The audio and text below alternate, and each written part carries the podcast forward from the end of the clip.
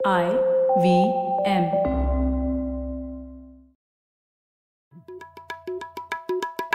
भाई हम हिंदुस्तानियों को बतियाना बड़ा पसंद है। बंगाली में अड्डा उड़िया में खोटी कन्नड़ा में हरटे और हिंदी में पुलियाबाजी। इस कला के लिए हमारी हर भाषा में एक शब्द है। तो प्रणय और मैं तो अक्सर मिलकर पुलियाबाजी करते ही रहते हैं। हमने सोचा कि आपको भी इसमें शामिल कर लिया जाए। तो आइए प्रणय और सौरभ के साथ करते हैं पुलियाबाजी। हे प्रणय हे ख्याति क्या हाल है? बस अच्छा है सब हाल। बस मज़े में। मज़े में। तो ये एक नया टॉपिक प्रणय दिमाग में आया। अभी इसराइल के इलेक्शन हुए हाल फ़िलहाल। और एक हिंदुस्तान में हमेशा जंग भिड़ी रहती है बड़े सारे लोगों में। अरे हमारा जो डेमोक्रेटिक सिस्टम है वो बड़ा गड़बड़ है। उसमें तीस परसेंट वोट आते हैं और आदमी सोचता है कि वो उसको पूरी मेजोरिटी मिल गई है। तो अभी क्या कहते हैं, जैसे आजकल हाल फ़िलहाल में जो गवर्नमेंट है, उसको कुछ परसेंट वोट है, लेकिन फुल मेजोरिटी है उसमें तो ये भाई first past the post system बहुत ही बेकार सिस्टम है डेमोक्रेसी का। और फिर पूछा जाता है कि अच्छा सिस्टम क्या है? तो बोलते हैं, भाई, ये प्रोपोर्शनेट सिस्टम होता है कि भाई जितनी जिसके वोट आए, सीटों वीटों का कोई मसला नहीं तो वो बेटर है।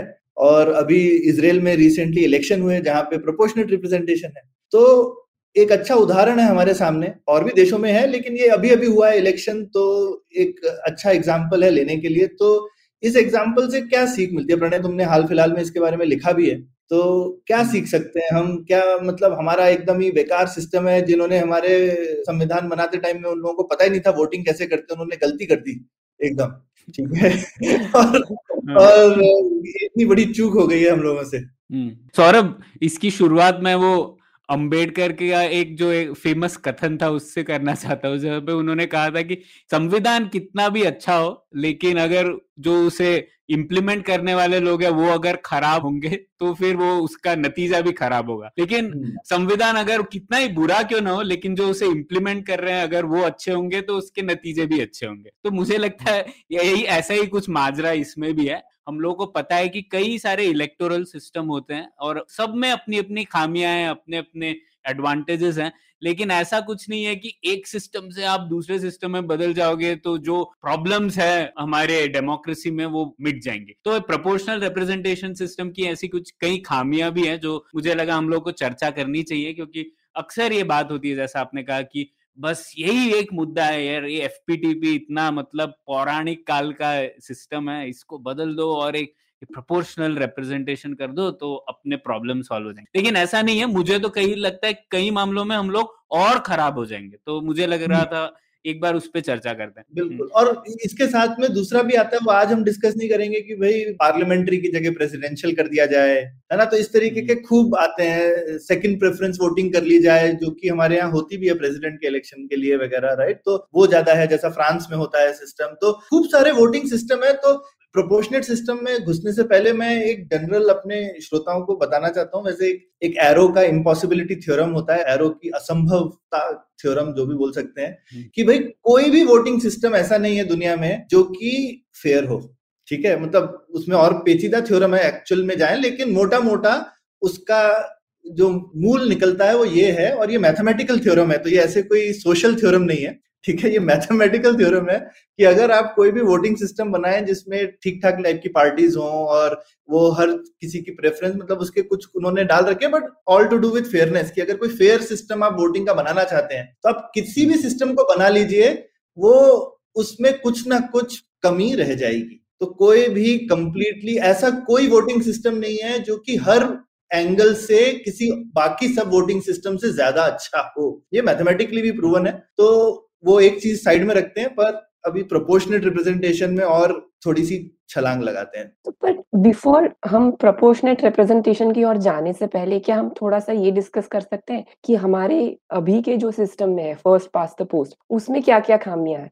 एक तो ऑलरेडी जो आपने बता दी कि जिसके पास मैक्सिमम नंबर ऑफ़ वोट्स हो जाएँगे वो भले ही उसके पास एक्चुअली क्लियर मेजोरिटी ना हो मतलब 50 परसेंट से ज़्यादा होने की ज़रूरत नहीं है फिर भी आपकी सीट हो सकती है वो। तो आप 30 प्रतिशत वोट के साथ भी उस कॉन्स्टिट्यूशन में आपको एक फुल सीट मिल सकती है और कोई दूसरा उम्मीदवार जिसको 29 परसेंट मिला हो उसको ज़ीरो मिलेगा इस सिस्टम सिर्फ़, सिर्फ़ वही नहीं ख्याति इससे भी डीप है आपको हो सकता है टोटल वोट्स भी आपके प्रतिद्वंदी के आपसे ज़्यादा हो पर आपकी सीटें ज़्यादा हो सकती हैं हाँ जब वो आप एग्रीगेट कम हो सकता क्योंकि हो सकता है हाँ। कि सब हारी हुई सीटों में बहुत ज़्यादा उनके वोट्स हों तो हो हाँ। सकता है कंट्री में टोटल जैसे ट्रंप के थे ट्रंप प्रेसिडेंट बन गया था वहाँ पे भी थोड़ा एक मिक्स है ना क्योंकि आप एक seat by seat result declare करते हैं यूएस में ट्रंप के टोटल वोट्स कम थे पर फिर भी वो प्रेसिडेंट बन गया था है ना तो first past the post system में ऐसा भी हो सकता है जो अभी नहीं हुआ है लेकिन ऐसा भी हो सकता है कि जीतने वाली पार्टी के वोट एक्चुअली कम हो हारने वाली पार्टी से टोटल मिला के लेकिन सीटें ज़्यादा हो।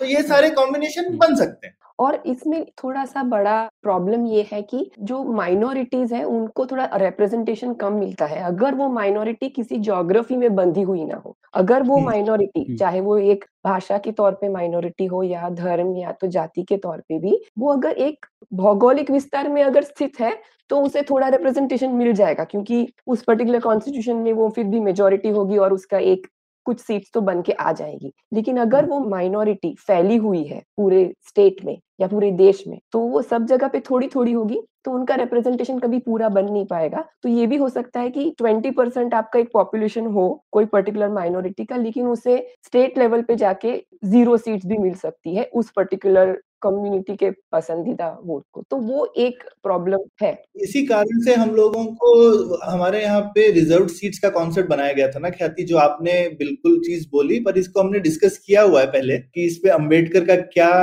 इसका आर्गुमेंट था काउंटर पर उस पे आएँगे पहले प्रॉब्लम्स डिस्कस कर लेते हम्म। नहीं ये सही बात है पर इसमें हम लोग एक अजम्पशन कर रहे हैं ख्याति की जो ये डिविजन्स आपने बताए अलग अलग तरह की जो माइनॉरिटीज हैं वो उसी तौर पर उनकी पार्टीज़ होंगी जो कि इसी डिविजन्स पर क्रिएट होंगी तभी ये फ़र्क होगा। लेकिन अगर ब्रॉड बेस्ड पार्टीज़ होंगी जो कई सारे विषयों पे बात कर रही है तो ये लागू नहीं होगा। हाँ। तो हम लोग ये अज्यूम कर रहे हैं कि माइनॉरिटीज सिर्फ़ एक माइनॉरिटी वाली पार्टी को ही वोट करेंगी लेकिन वो ज़रूरी नहीं है ना। हाँ हाँ, सही बात है। वो भी एक बात है।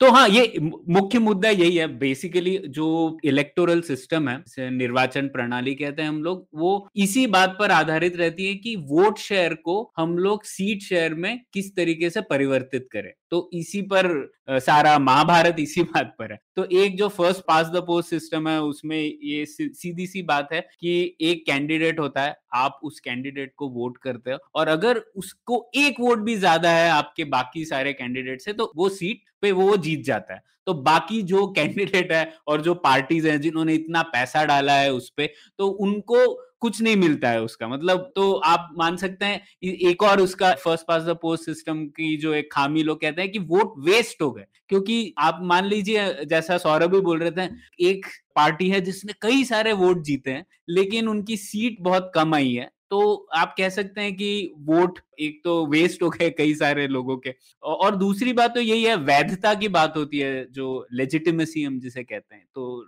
कई लोग कह सकते हैं कि साठ प्रतिशत लोगों ने वोट नहीं दिया था आज की सरकार को, लेकिन वो तो जीत गई है और वो बोलती है कि वो पूरे भारत का प्रतिनिधित्व कर रही है। तो लोग कह सकते हैं कि फ़र्स्ट पास में ये खामी है कि हम लोगों ने साठ प्रतिशत लोगों ने इस सरकार को या किसी भी सरकार को वोट नहीं दिया था, लेकिन फिर भी वो हमारी सरकार है। तो ये हम कैसे मान लें? ये एक मामला होता है first past the post system में। लेकिन हाँ मतलब भारत में तो सरकार को वैध मानते ही हैं तो मुझे नहीं लगता हम लोग उस विषय पे पहुँचे। लेकिन खैर ये थियोरेटिकल तरीके से देखे तो ये एक और प्रॉब्लम होता है फ़र्स्ट पास पोस्ट दूसरा सिस्टम जो होता है इसका जो ऑपोजिट है उसे कहते हैं प्रोपोर्शनल रिप्रेजेंटेशन उसमें सीधी सीधी सी बात है आप वोट एक कैंडिडेट को नहीं देते हो आप वोट देते हो पार्टी को.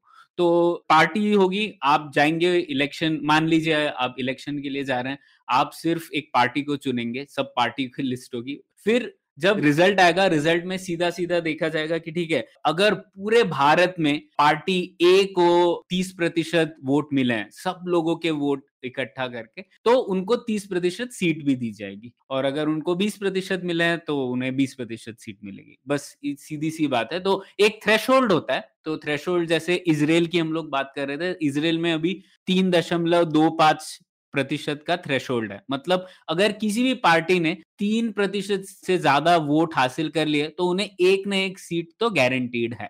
ये सिंपल सी बात है। तो ये फ़र्क साफ़ है ना दोनों में? बिल्कुल। हाँ। तो ये क्यों अच्छा नहीं है? मतलब ये तो वैसे सुनने में अच्छा ही लगता है ना कि भाई जितनी कांशी राम ने जैसे बोला था भाई जिसकी जितनी संख्या भारी उसकी उतनी हिस्सेदारी। है ना? तो भाई अब जिसकी। जितनी संख्या है उसको उतना हिस्सा दे दिया जाए पा, पावर में। तो ये क्या गड़बड़ है हाँ बिल्कुल।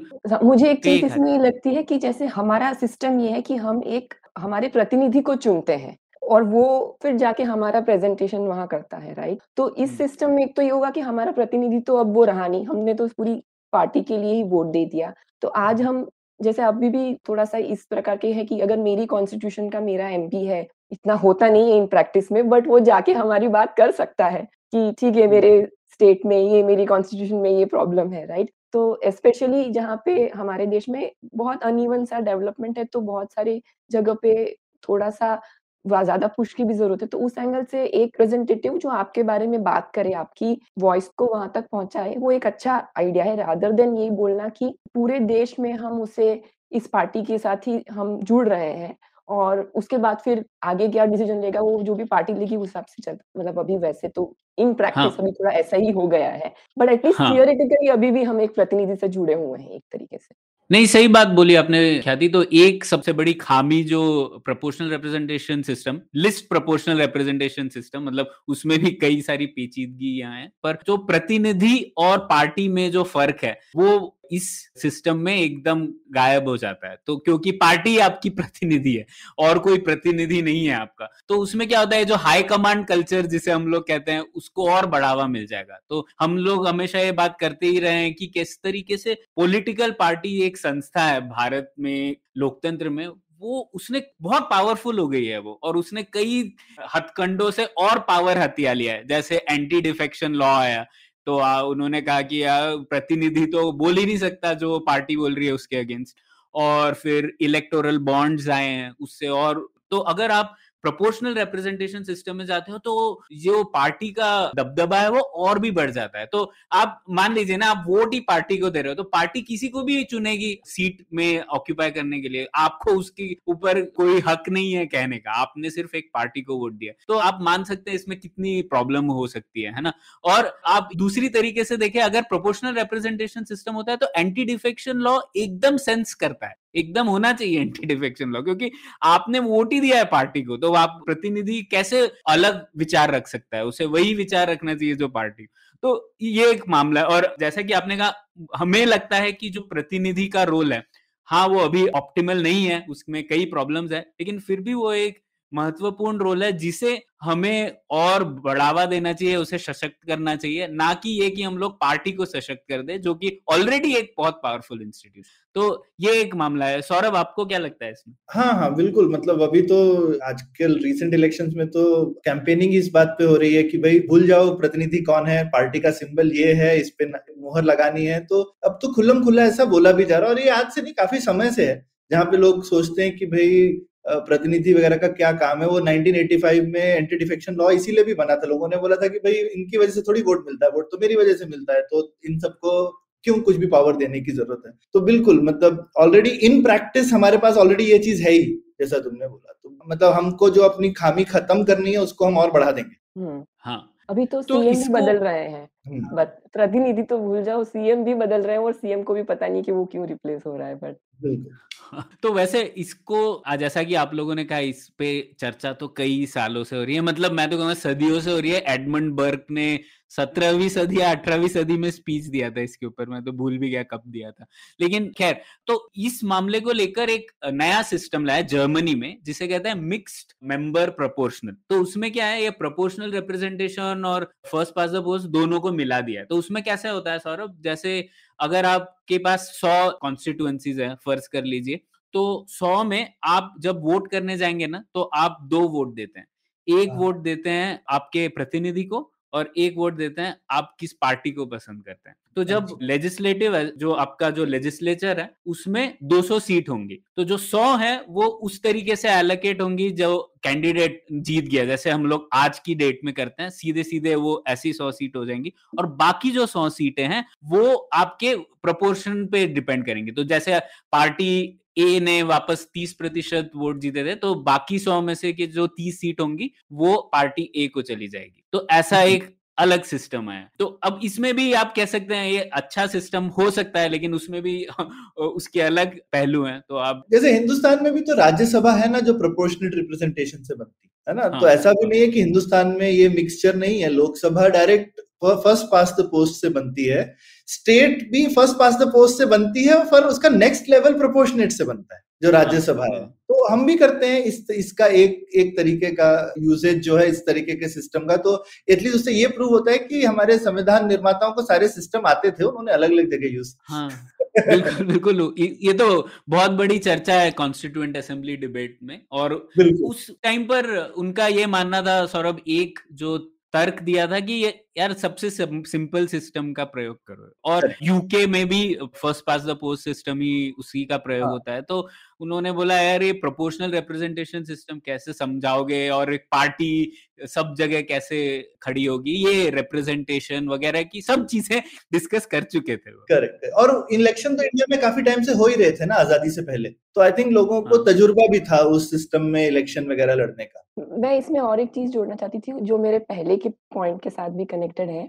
कि जब हम ये कहते हैं कि प्रोपोर्शनल रिप्रेजेंटेशन में जो माइनॉरिटीज को भी आ, मतलब minority not in the sense की धार्मिक माइनॉरिटी ही माइनॉरिटी विचार भी हो सकता है मतलब सेकेंड टर्म पे जो डोमिनेंट आइडियोलॉजी भी हो सकती है लेट्स से तो उसको जगह नहीं मिलती है अभी लेकिन वो मिल सकती है प्रोपोर्शनेट में लेकिन इसका नेगेटिव ये भी हो सकता है। देखो हमारे देश में बहुत सारे ये जो पॉलिटिकल फैक्शंस बनते हैं वो ज़्यादा लिंग्विस्टिक आइडेंटिटी पे बनते हैं या तो धार्मिक आइडेंटिटी या जाति की आइडेंटिटी पे बहुत सारे बन जाते हैं राइट? तो मतलब फिर इंसेंटिव ये होगा कि आपकी आइडेंटिटीज हमारे तो कितनी आइडेंटिटीज है? एक ही इंसान की पाँच हज़ार आइडेंटिटीज है इंडिया में वो चाहे तो पाँच ग्रुप का पार्ट हो सकता है एक ही साइड पे राइट? तो उसको और शार्पन करने का काम वो कर सकता है ना कि वो फिर इंसेंटिव ये होगा कि मैं कौन सी वो छोटी आइडेंटिटी को बाहर ना के लाऊ जिससे कि मुझे, मेरे इस ग्रुप को वोट मिले और फिर वो वो भले दस परसेंट ही हो लेकिन फिर उसको कैसे ना कैसे रिप्रेजेंटेशन तो मिल जाए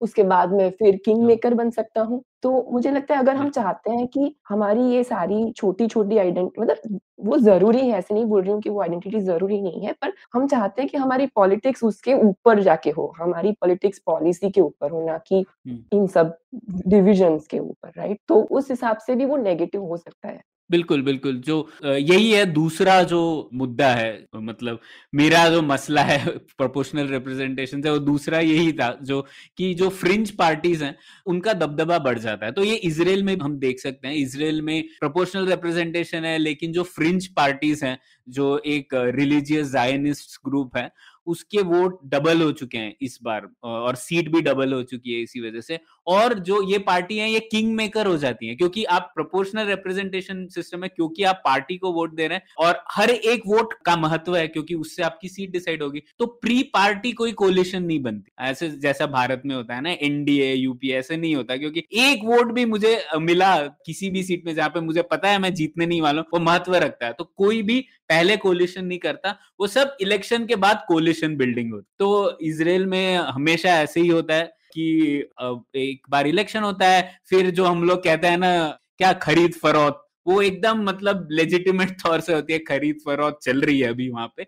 और उनमें जो पार्टीज़ जिनकी एक भी सीट है, दो सीट है, हमेशा कोलिशन भी बनती है इसराइल में भी, क्योंकि प्रोपोर्शनल है तो आप पचास प्रतिशत जीतना किसी भी पार्टी के लिए बहुत मुश्किल होता है। तो उस वजह से ये यही होता है कि आपको कोलिशन बिल्डिंग करना तो अब क्या हो रहा है, जो ये रिलीजियस जाइनिस्ट ग्रुप है, वो किंग मेकर है इसमें। तो वो लोग डिटरमिन कर रहे हैं, वो तो सीधे सीधे बात कर रहे हैं, वो उनका जो लीडर है, वो बोल रहा है, मेरे को आप मिनिस्टर ऑफ़ डिफेंस बनाओ, नहीं तो मैं नहीं आ रहा आपके साथ। मतलब इस तरीके की बातें हो रही है। तो खैर तो इससे हम लोगों को क्या सीख मिलती है कि भारत में इतनी सारी डिविजन्स हैं कि अगर आपको 30 प्रतिशत वोट भी चाहिए ना, सौरभ जो हम लोग बात कर रहे थे तो भी आपको एक ब्रॉड बेस्ड कोलिशन बनानी पड़ेगी ब्रॉड बेस्ड विचार रखने पड़ेंगे। शायद आप कोलिशन ना बनाए, लेकिन आप सिर्फ़ एक धार्मिक संगठन या एक लिंग्विस्टिक संगठन को केटर करके आप भारत में सरकार नहीं बना सकते। तो ये एक एफपीटीपी का फ़ायदा है। लेकिन आप वही प्रोपोर्शनल रिप्रेजेंटेशन में जैसा ख्याति कह रही थी कि आपको पता है, मेरे को अगर दो प्रतिशत वोट भी मिल गए या तीन प्रतिशत तो मुझे एक सीट मिल जाएगी। तो आप बस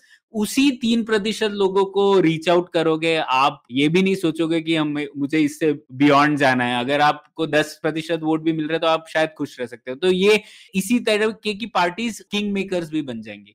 तो कोई इंसेंटिव नहीं है किसी भी पार्टी को ब्रॉड बेस्ड होने का। और आप देखेंगे भारत में आप किसी भी पार्टी के बारे में शायद आप सहमति ना रखते हो उनके विचारों से लेकिन आप देखेंगे कि वो ब्रॉड बेस्ड होती है। हर पार्टी कोशिश करती है कि वो ज़्यादा से ज़्यादा सेगमेंट्स जाति रिलीजन तक पहुँच पाए। तो ये भी एक फ़ायदा है आ, मुझे लगता है। और सबसे बड़ा हम लोगों ने तुम दोनों ने एक्चुअली रिलीजन और लैंग्वेज की बात की पर हिंदुस्तान का सत्य जाति में छुपा है है ना।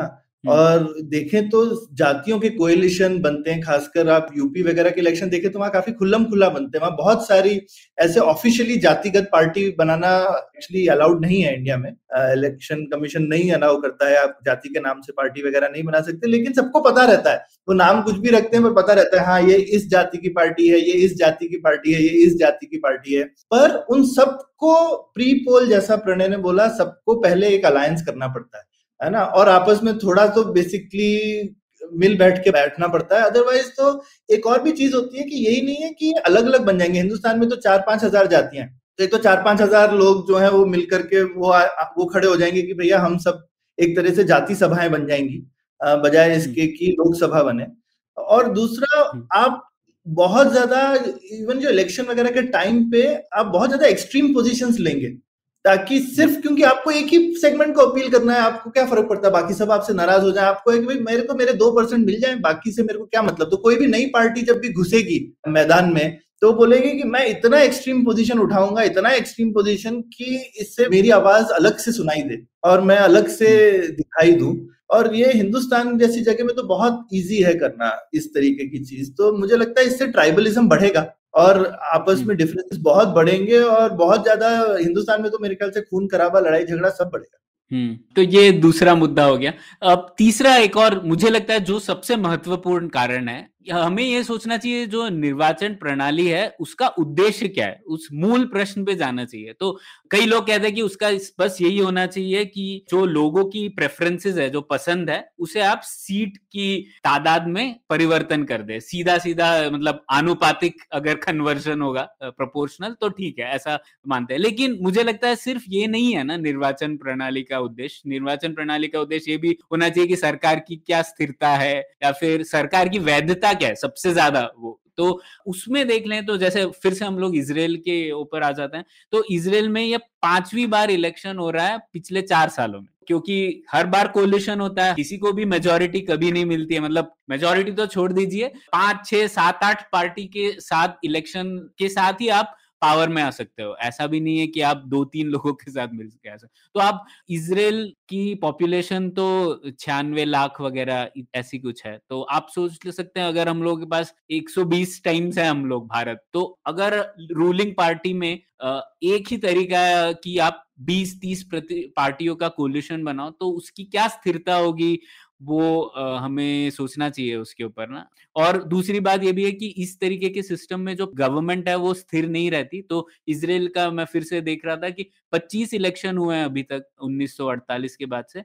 और सिर्फ़ नौ बार ऐसा हुआ है कि जो पार्टी है, उसने जो गवर्नमेंट है उन्होंने पूरा टर्म कंप्लीट किया तो बाकी 16 बार तो ऐसे ही हुआ है कि एक दो तीन साल में ही चले गए। उससे भी ज़्यादा होगा मैं तो बोल रहा हूँ आसपास आए हैं चार साल का टर्म कंप्लीट करने। तो ये भी सिस्टम है जो एम्पलीफाई हो जाएगा भारत के संदर्भ में। और हम्म। तीसरा मुझे लगता है सौरभ प्रॉब्लम क्या है? सौरभ और ख्याति मतलब अभी भी लोग ज़्यादातर लोग तो मानते हैं कि जो सरकारें तीस प्रतिशत से भी जीती हैं, वो जीती है। वैधता तो है, ऐसा तो है नहीं कि लोग कई मात्रा, बड़ी मात्रा में कह रहे हैं कि नहीं है। हाँ ये है कि अगर सरकार कुछ चीज़ें ऐसे करने लग जाए, जैसे कि सिर्फ़ हिंदी राष्ट्रभाषा हो या फिर ऐसी सब चीज़ें हो जाए तो प्रॉब्लम हो सकता है। कई लोगों को ऐसा लगेगा और लाजमी है ऐसा लगना कि यार, ये तो मेरी सरकार नहीं है। तो आप लोगों को क्या लगता है मुझे इसमें ऐसा लगता है कि देखो इलेक्शन से वो जीत के आई है तो वो लेजिटिमेट तो है ही, हम मानते हैं राइट बट उनको वो लेजिटिमेसी मेंटेन भी करनी पड़ती है ना, पाँच साल में वो कैसे पॉलिसीज़ कर रहे हैं उस हिसाब से। तो अगर ज़्यादा से ज़्यादा लोगों को ऐसा लगने लगेगा कि यार इनकी पॉलिसी हमें तो इंक्लूड कर ही नहीं रही है तो उनकी लेजिटिमेसी उससे भी कम हो सकती है। मतलब वो भले ही सारे जीते बट लोगों के दिमाग में वो कम हो सकती है। तो आई थिंक कोई भी गवर्नमेंट आए तो उसको ये भी सोचना चाहिए कि भाई कितने प्रतिशत मिले हैं, नहीं मिले हैं। लेकिन अगर मैं तो मुझे सबको ही ध्यान में लेकर ही आगे बढ़ना चाहिए। थोड़ा-सा एक वो उनको दिखाना भी चाहिए और अपनी पॉलिसीज़ में भी आना चाहिए, तो थोड़ी उनकी लेजिटिमेसी बनी रहेगी। अगर वो कहीं ऐसा दिखाएँगे कि हम परवाह नहीं करते हैं एक सेक्शन हमारे देश के एक सेक्शन के बारे में कि उनके साथ क्या हो रहा है, तो फिर उसके ऊपर भी क्वेश्चन आ सकते हैं।